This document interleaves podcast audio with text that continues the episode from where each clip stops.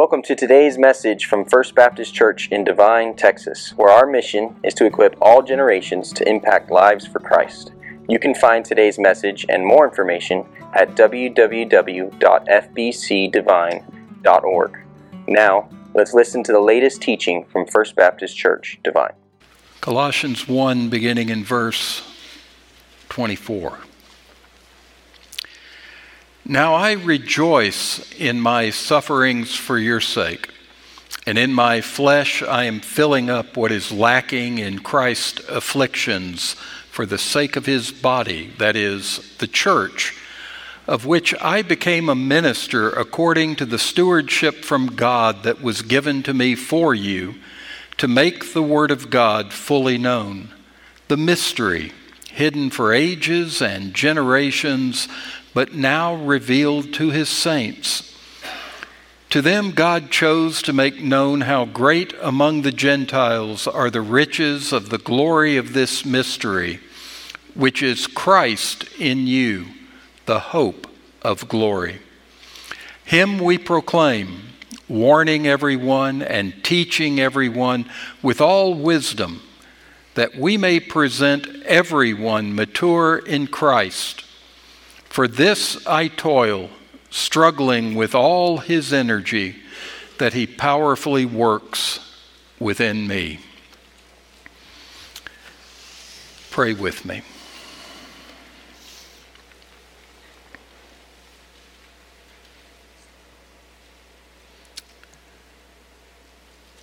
Heavenly Father, as we have come into this time of worship, we now approach the hour where we open your word and we seek your spirit to speak to us and to apply it to our lives. And so, Father, on behalf of each person in this room, I would ask that what we do not know, that you would teach us, that what we have not, you would give us, and what we are not, you would make us for Christ's sake. It's in His name that I ask this. Amen. One of the things that I have developed a habit of doing in my role as college prof and interim pastor is to pay attention to a lot of the materials that individual churches produce, especially when they're looking for a new pastor or a new staff member. And reading some of those announcements gives a lot of insight into what the church is looking for and perhaps what the church went through under the former pastor. Well, I have a job description, I have a job posting for you that I want to share and simply get your reaction to. Imagine a job posting that lists the following conditions this job will require endurance, afflictions, hardships, calamities, sleepless nights, hunger, and the ability to face dishonor and slander. Job may involve you being considered an impostor by outsiders and possibly by your coworkers. The job will require the ability to remain pure, patient, kind, loving, truthful in your speaking, and an intimate relationship with the Holy Spirit and the power of God will be considered definite pluses. Now, someone who used to fill that job reported that he worked more than anybody else, that he was beaten, imprisoned, shipwrecked, and faced dangers from rivers, robbers, his own people, and strangers, and it didn't matter whether he was in the city or out in the country or even at sea. That he faced hunger, thirst, cold, exposure, and great anxiety for those he was trying to serve. Now, hearing those details, and asked if you would be interested in filling that position. I wonder what your reaction or mine might be. I suspect a lot of us would decline instantly. Some of us would be grateful that we'd be able to say, Well, I'm sorry, I already have a job. And still others of us would say, No, not interested, I'm retired.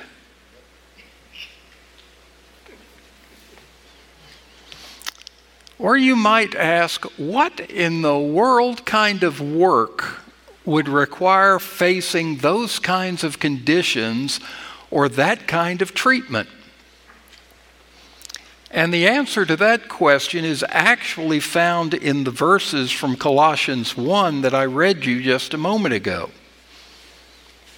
So let me flesh out for you a bit what Paul tells you and I today about the nature of the task you and I have been given. And I would begin by telling you that this is not a job, this is not a task that any of us would choose on our own. Paul says he's been given a stewardship from God, literally a commission, an assignment. And before any of us could say, well, wait a minute, what gives God the right to tell me to do something like that? And the short answer is because we belong to Him. He purchased us. Paul told the, the Corinthians, You're not your own. You have been bought with a price, therefore glorify God in your body. And as people who, at some point in our life, professed Jesus Christ to be Savior and Lord, this is what being Lord involves. He has the right to direct our lives. But the task involves more than simply being given a mission from God. The task also involves priorities that are radically different from those of the world. You don't have to look very far you can look at your friends, your neighbors, your co-workers, and if we're honest, you could look at your own family members or even within your own heart to know that the priorities of the world center around me, myself, and mine. We live in a culture where the highest good, the ultimate goal, is for me to discover myself and to express my individuality to the nth degree. And anyone who stands in my way is simply a hater or a bigot or someone that just flat out doesn't understand. Does any of that sound familiar? So that in the eyes of the world, the highest priority is myself and then perhaps others. And oftentimes, depending on, or rather based on all of the people who say that they're now done with religious stuff, God comes in third. But you and I, if we understand who we are in Christ, if we understand the assignment that we've been given, need to understand that we cannot carry out the task using the priorities of the world. But rather, you and I need to pay attention to what Paul says in these verses I read. Notice how again and again Paul says that what he is doing, he is doing for your sake. Or we could expand it for their sake. That you and I have moved into the kingdom of God in such a way that we now have priorities where Jesus comes first and others come second, and you and I come third. It's not unlike some of the things I tried to tell you when I was with you several years ago, where in the kingdom of God, in the church of Jesus Christ, the highest priority is not what I might want or the pastor and staff or the deacons might want or any other individual in the church, but rather the highest priority is what is it that God wants? And in a, in a sense, that's really the only question that matters. If our priorities are arranged as they should be. But once we get the priorities reorganized, Paul goes on to tell us what the task really focuses on. You'll find it there in that 28th verse where he says, Him we proclaim that we may present everyone mature in Christ. That word mature can be understood as complete as perfect.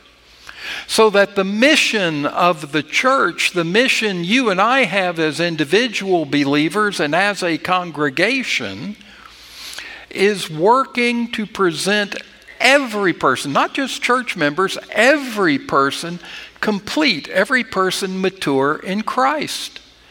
Because it turns out that the plan of God, what Paul calls here a mystery, that that plan, which was set up before the world was ever created, was that you and I and every other believer, every other person would be conformed, would be shaped and reshaped into the image of Jesus.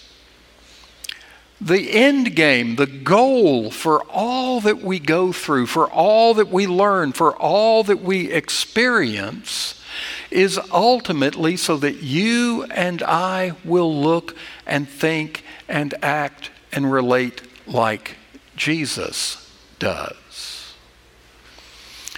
And notice that this assignment doesn't involve simply working so that I'm mature in Christ or my family is mature in Christ or the members of my small group or Sunday school class are mature, or even the entire congregation. Notice how, again and again, in those closing verses, Paul makes reference to everyone.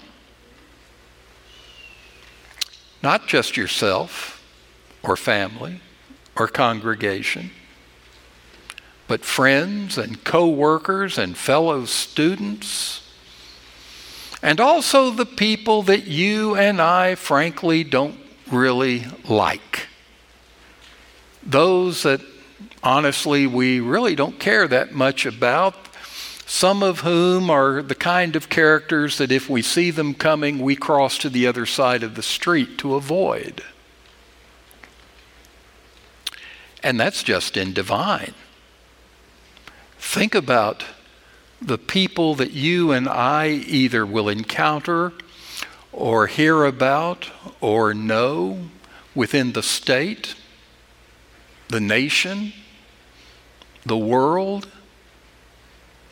People who don't look like us, sound like us. People whose politics or gender or anything else that we use to distinguish between us and them, they too are part of the assignment. Making every person mature in Christ Now, how do we do that? Well, Paul's going to point out a couple of steps in carrying out that mission. And the first of these also has to do with the hope that we have in Jesus. Notice what he says there in verse 27 God's chosen to make known how great among the Gentiles are the riches of the glory of this mystery. Here's the plan it's being peeled back and revealed for us. Christ in you, the hope of glory.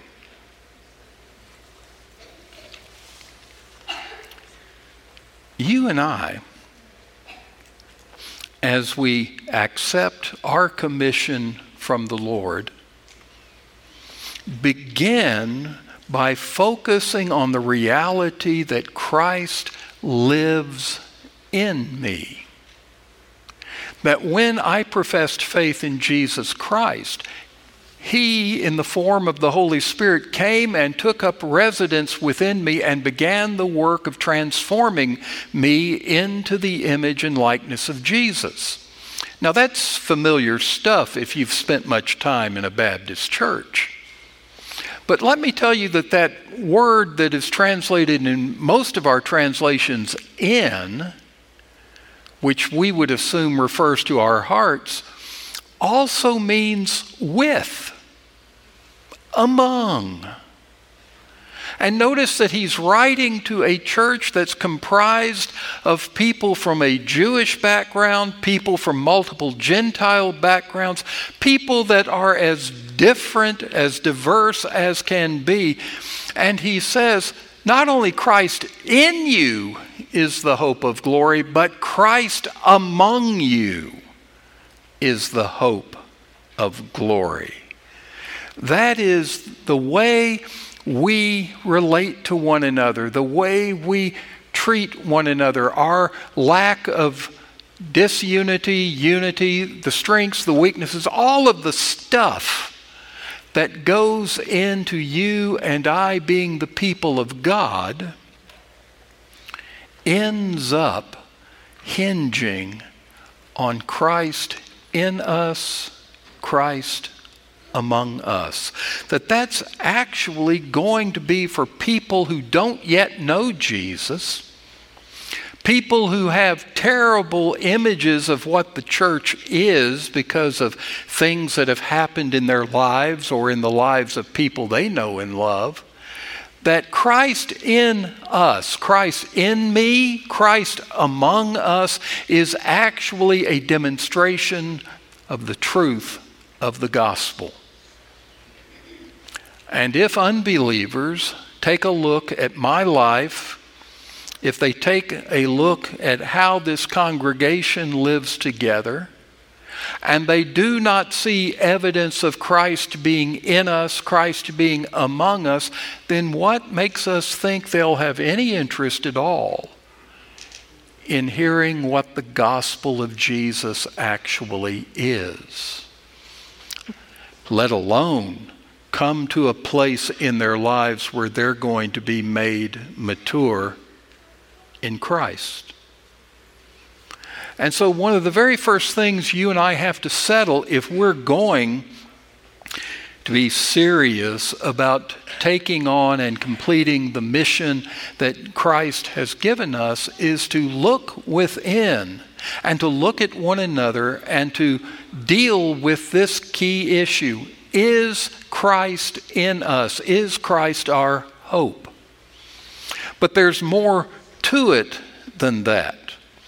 Because Paul says that here, what we're doing is seeking to make the Word of God fully known. That is, you and I, if we're going to be mature in Christ, if we're going to make other people mature in Christ, then you and I have a responsibility to know and to apply and to obey the Word. We have to be like that picture that Jesus gives us at the end of the Sermon on the Mount, where Jesus says, The one who hears my words and puts them into practice is like the man who built his house on rock, as opposed to the one who simply hears and does nothing. And notice that as Paul goes on to talk about making the Word of God fully known, how that's going to involve warning people sometimes. It's going to involve teaching sometimes. It's going to amount to urging and persuading people to come to know and trust Christ. But how can we do that if we are not devoted to knowing and obeying and applying the Word ourselves? And there's one little note of clarification that I need to give you here. Because I imagine that when you heard me read Paul saying we make the Word of God fully known, we were probably thinking about this. And yes, this is part of it. But I would have you understand that the Word of God also refers to Christ as the living Word. That it's our task to make Jesus fully known. Have you considered how many people in our world have a distorted picture of Jesus? And how you and I can have a role in helping them see Jesus as he really is. Christ in us, Christ among us, by our words and our lives, our actions, our relationships, showing for anyone and everyone here is the good news. Here is what Jesus is really like. Now, in fairness, that's not going to just happen.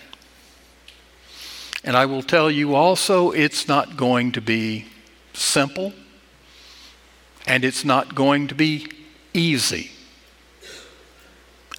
Paul goes on to tell those Colossian Christians that this task of making every person mature in Christ, this task of making the Word of God fully known, is something that requires toil. Not just effort, toil. It re- involves struggling with all the strength God provides. That word struggle is the root for our English word agonize. So, this is not something that you just hit a couple of licks and say, okay, it's done. But rather, it's going to call for everything we are, everything we have, and even that's going to be insufficient because Paul says he struggles with all of the energy of God that is within him. Which leads me to look at myself and wonder how much, how much of what I have sought to do for the kingdom of God I've tried to do in my own wisdom and strength rather than in the power of God. It's there in the power of God as He moves in us and among us that we start to see lives transformed. It is there where we start to see baby Christians growing up into mature servants and disciples of Jesus Christ.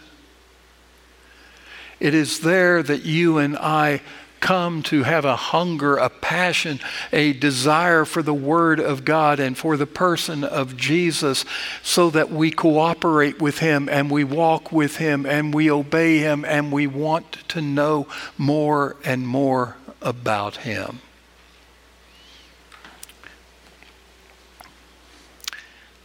I normally don't want to use myself as an example, but I think it'll fit here.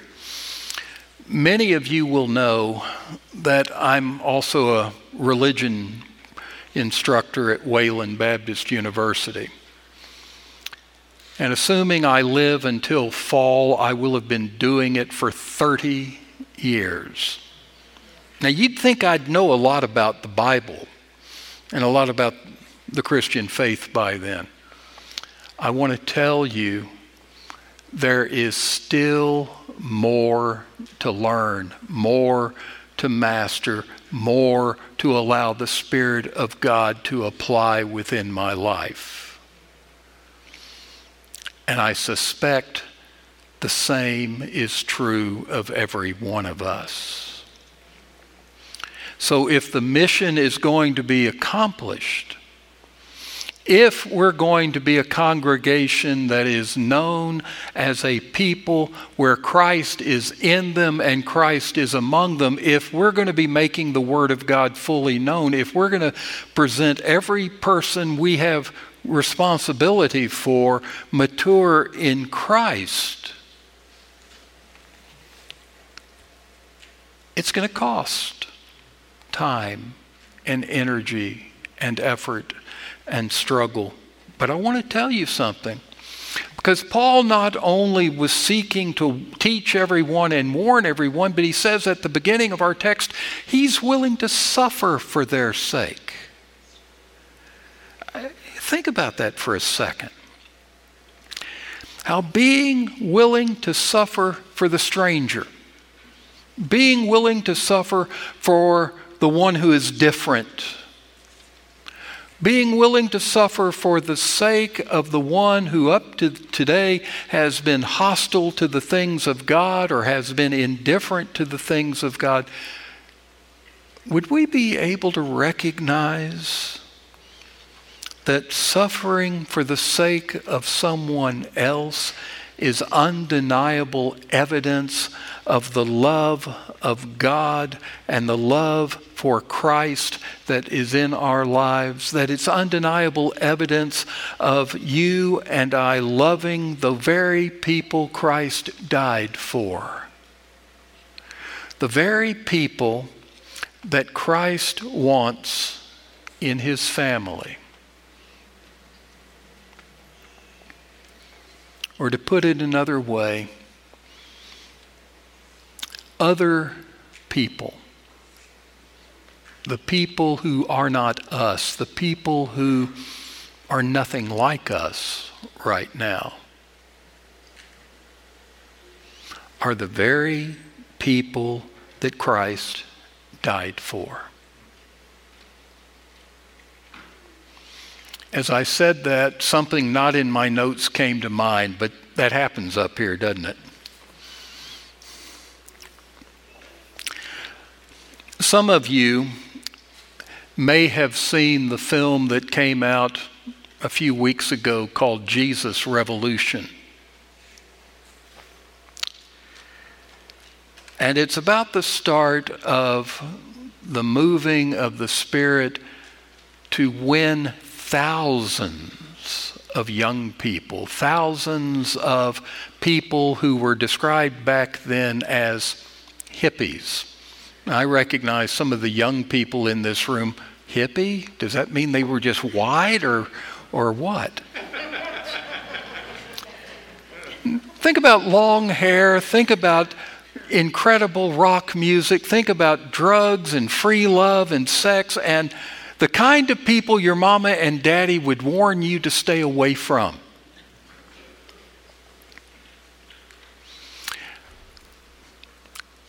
Now, in the film, and excuse me if I take a step off into a rabbit trail, but early in the film, a hippie by the name of Lonnie Frisbee has a conversation with the pastor of a struggling church named Chuck Smith. And in the course of that conversation, Lonnie says, The reality is that the doors of your church are closed to my people. And by God's grace and power, that, was no, that became no longer the case. I will tell you, when I saw that in the theater, I broke down because I could not help but think about all of the people out in the world to whom our doors are still closed. And yet they're the ones Christ died for. They are the ones that Christ loves just as much as he loves us. They are the very ones that you and I have the mission of making God's Word fully known to and presenting every one of them mature in Christ Jesus.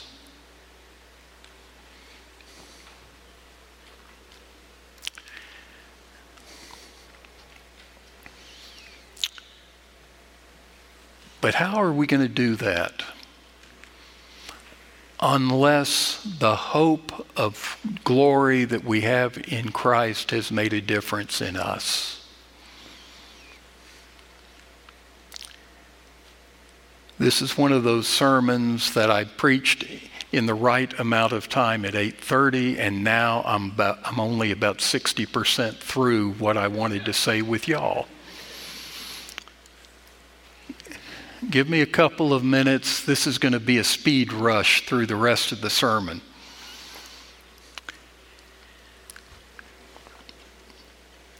Because the world is hopeless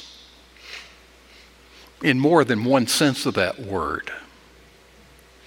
But you and I have been given the gift of hope in Christ.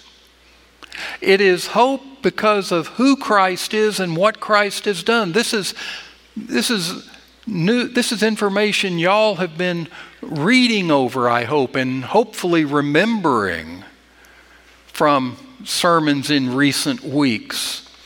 But think about what Paul says earlier in chapter 1 about who Christ is the Son who is loved by God, so that you and I in Christ have a connection to Him the one who is the image of the invisible God, so that in Christ we know, not guess, not hope so, we know what the truth about God is.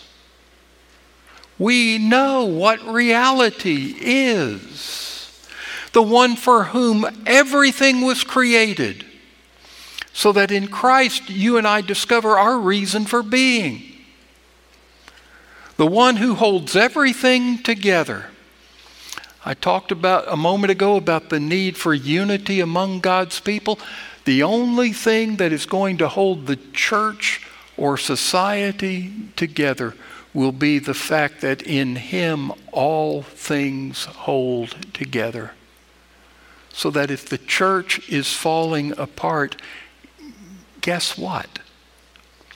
We're not looking, we're not relying on the one who has been given the power and the right to hold us all together. The head of the church, as I said earlier, he's the one who owns this place. The firstborn from the dead, so that anything in the world that might threaten our hope, that we might be tempted to give in to fear about, all of that's been dealt with. All of that's been eliminated. Matter of fact, I want you to think about the things in your life or the things in the world that are keeping you right now from being on mission like Paul is on mission to make God's word fully known, to make Jesus fully known, and to present everyone mature in Christ. Think about that. Whatever that fear, that concern, that anxiety might happen to be, and it's okay if you've got more than one. It's, it's okay if you've got a laundry basket full of them. Because of who Christ is, Every one of those fears, every one of those concerns, every one of those anxieties is now sitting in the depths of a tomb that Jesus Christ no longer needs. It's gone. It's dead. It's buried. And you and I are alive in Him. He is the one, Paul says here, who is preeminent, which basically means Christ outranks everything. Think of any other power, any other authority that you and I have to deal with over the course of our lives, and I'm going to tell you, Jesus Christ outranks them. Because through his death, his resurrection, through his ascension to the Father, he is above everything. But we have hope not just because of who he is, but because of what he's done. And this is going to go even faster. He's provided redemption, he's provided forgiveness of sin. He's reconciled all things to himself, and he has made peace through the blood of his cross. And I want to tell you this morning this kind of hope is real. This kind of hope is available. This kind of hope enables you and I to accept our calling from God and to engage in that mission without fear of failure or fear of shame. This kind of hope enables us to face whatever the world might throw at us because Jesus is not only our hope, He is Lord of all. So let me close with two questions. Do you have this hope in you? And second, how has it changed the way you live? Is Christ in you the hope of glory? Or is there something else? Thank you for tuning in to this message brought to you by First Baptist Church Devine, located at 308 West Hondo Avenue in Devine, Texas. We invite you to be our guest at our 8:30 a.m. or 11 a.m. services each Sunday.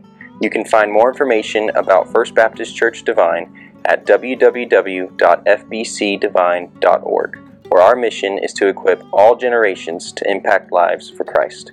Until next time, May God bless you and keep you.